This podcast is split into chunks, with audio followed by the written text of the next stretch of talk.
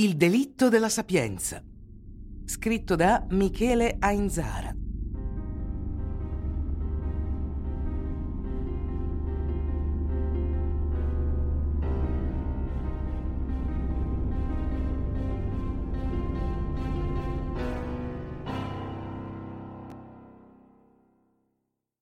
Dopo quasi vent'anni di tranquillità, all'università tornano gli spari.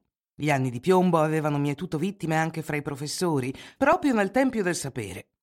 Questa volta però il terrorismo sembra non avere nulla a che fare col colpo di pistola che ha ferito a morte la studentessa Marta Russo. La Procura di Roma, sotto assedio per la lentezza della risoluzione di alcuni casi, da troppo tempo in attesa di un colpevole dovrà mettercela tutta per arrivare a una conclusione rapida e soddisfacente. Sarà però un omicidio che rivelerà il retroscena di un mondo in cui, se il sapere e la conoscenza accademici sono il senso stesso della sua esistenza, l'amore per la verità sembra passare in secondo piano.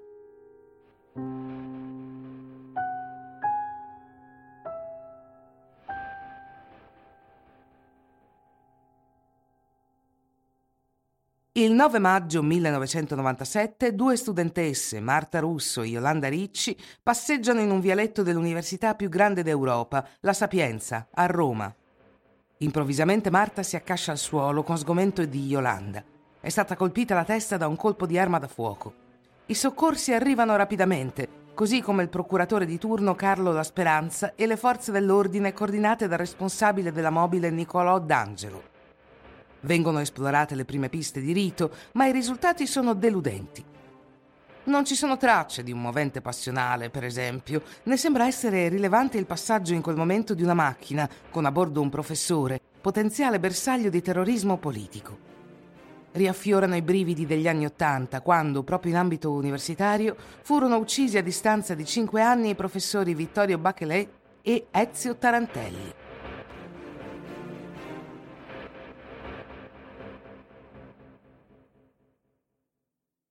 Gli anni per fortuna sono cambiati e manca soprattutto la rivendicazione, la firma cioè che seguiva gli attentati terroristici.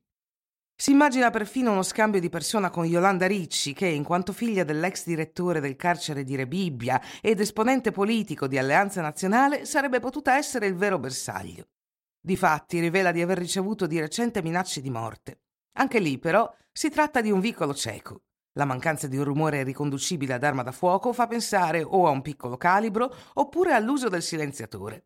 Vengono perquisite e analizzate tutte le stanze, le cui finestre, una cinquantina, si affacciano sul vialetto. Le ricerche rivelano nei locali della ditta, incaricata delle pulizie dell'università, la pultra, due cartucce, una a salve e una inesplosa, che alcuni dipendenti della società si addestrano a un poligono di tiro. Alcuni di loro detengono armi non dichiarate, si scopriranno in seguito fuori di proiettili e nelle grondaie degli stabili delle facoltà, ma, malgrado tutto, le indagini chiariscono che gli alibi sono indiscutibili. Gli impiegati non hanno nulla a vedere con Marta Russo. L'autopsia stabilisce che il proiettile è un calibro 22, un formato che all'esplosione non provoca un forte rumore. Dopo alcuni giorni in ospedale in condizioni disperate, la ragazza muore il 14 maggio 1997. I funerali assumono rilevanza nazionale con la presenza dell'allora Presidente della Repubblica Oscar Luigi Scalfaro. In quell'occasione Marta Russo riceve la laurea in giurisprudenza ad onore. Le indagini procedono a una rapidità incredibile, in quanto la Procura di Roma deve rimediare a un periodo di insuccessi e lungaggini, specie nella risoluzione di due delitti molto diversi fra loro per circostanze e profilo della vittima il delitto dell'Olgiata, dove nel 91 la nobildonna romana Alberica Filo della Torre è trovata assassinata nella propria villa in una zona residenziale esclusiva, e il delitto di Simonetta Cesaroni in via Poma, in centro a Roma, dove la ragazza fu uccisa in un pomeriggio d'estate nel 90. Marta Russo non può e non deve restare nel cassetto. La 22enne studentessa di giurisprudenza sognava di diventare magistrato e di fondare una famiglia numerosa. È descritta da tutti come una ragazza aperta e generosa, entusiasta schermitrice, fra le altre cose. È circondata da una famiglia che non abbandonerà mai la battaglia, con una dignità e una caparbietà discreta. Insomma, questo caso va risolto e rapidamente.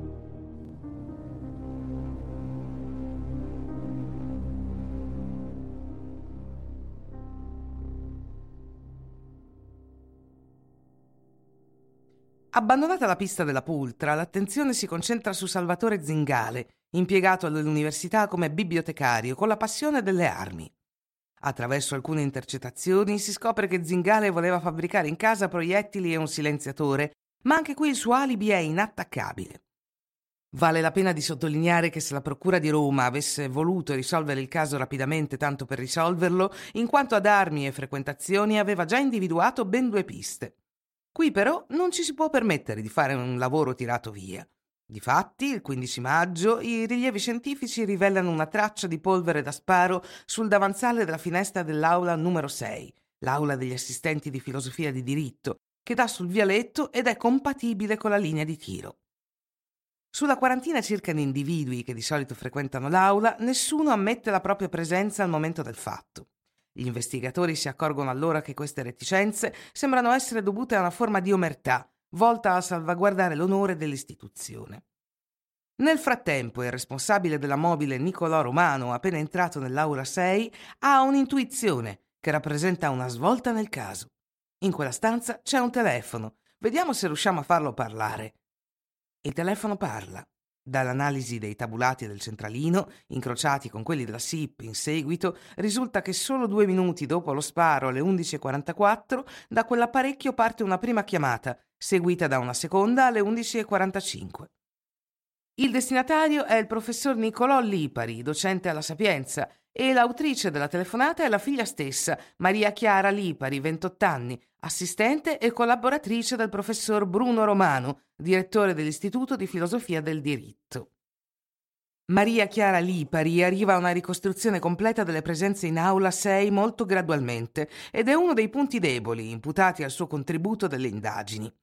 È questa però un'obiezione che affronteremo più avanti, perché le deposizioni della Lipari in corte d'assise, come logicamente quelle di tutti gli altri, aiuteranno a chiarire attraverso l'osservazione delle personalità e degli atteggiamenti le motivazioni che hanno spinto gli uni e gli altri alle diverse evoluzioni durante le fasi investigative. Progressivamente, dunque, Maria Chiara Lipari arriva a rimettere in ordine le presenze in aula 6, si tratta della segretaria di facoltà Gabriella Alletto, dell'usciere Francesco Liparota e di altri due uomini, inizialmente non meglio identificati. Gli inquirenti si concentrano sulla segretaria e sull'usciere, che da subito negano di essere stati in quell'aula. La Alletto si fa trovare in aula 4, la sala fax e fotocopie. Liparota non c'era proprio.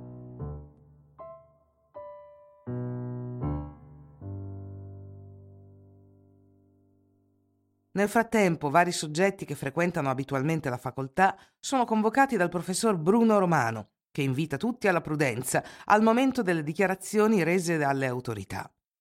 Il procuratore Carlo La Speranza interpreta questo atteggiamento come un freno alle indagini e il 16 giugno si procede all'arresto del professor Romano con l'accusa di favoreggiamento personale. Starebbe esercitando pressioni per incoraggiare al silenzio. Romano sostiene di aver agito per tentare un equilibrio fra il buon nome dell'istituto e la ricerca della verità. La mossa della procura, però, non è vana. A seguito dell'arresto, le lingue iniziano a sciogliersi, a cominciare dall'alletto che, dopo essere stata sentita diverse volte, si reca spontaneamente in questura della Digos. È qui che la versione cambia radicalmente. Sì, Gabriella Alletto entra in quell'aula per chiedere a Liparote informazioni su un certo libro proprio al momento dello sparo. Vede Ferraro mettersi le mani nei capelli, in segno di sgomento, e Scattone ritirare dalla finestra aperta la mano che stringe una pistola. L'arma è riposta in una borsa di Ferraro che esce incontrando sulla porta Maria Chiara Lipari. È così che la dichiarazione dell'alletto si innesta su quella della Lipari, che dichiara di aver, entrando, rapidamente incrociato qualcuno a cui non ha fatto molto caso e che le ha detto un ciao veloce. A seguito delle dichiarazioni dell'alletto, la Lipari riesce finalmente a identificare le altre due presenze in aula 6, Scattone e Ferraro. Liparota, per parte sua, ondeggia fra una prima dichiarazione di assenza totale e una missione di presenza. In stato di fermo su biglietto, consegnato al procuratore La Speranza, ammette la presenza per poi ritrarsi nuovamente, affermando addirittura di aver personalizzato la confessione con qualche incoerenza per renderla più credibile.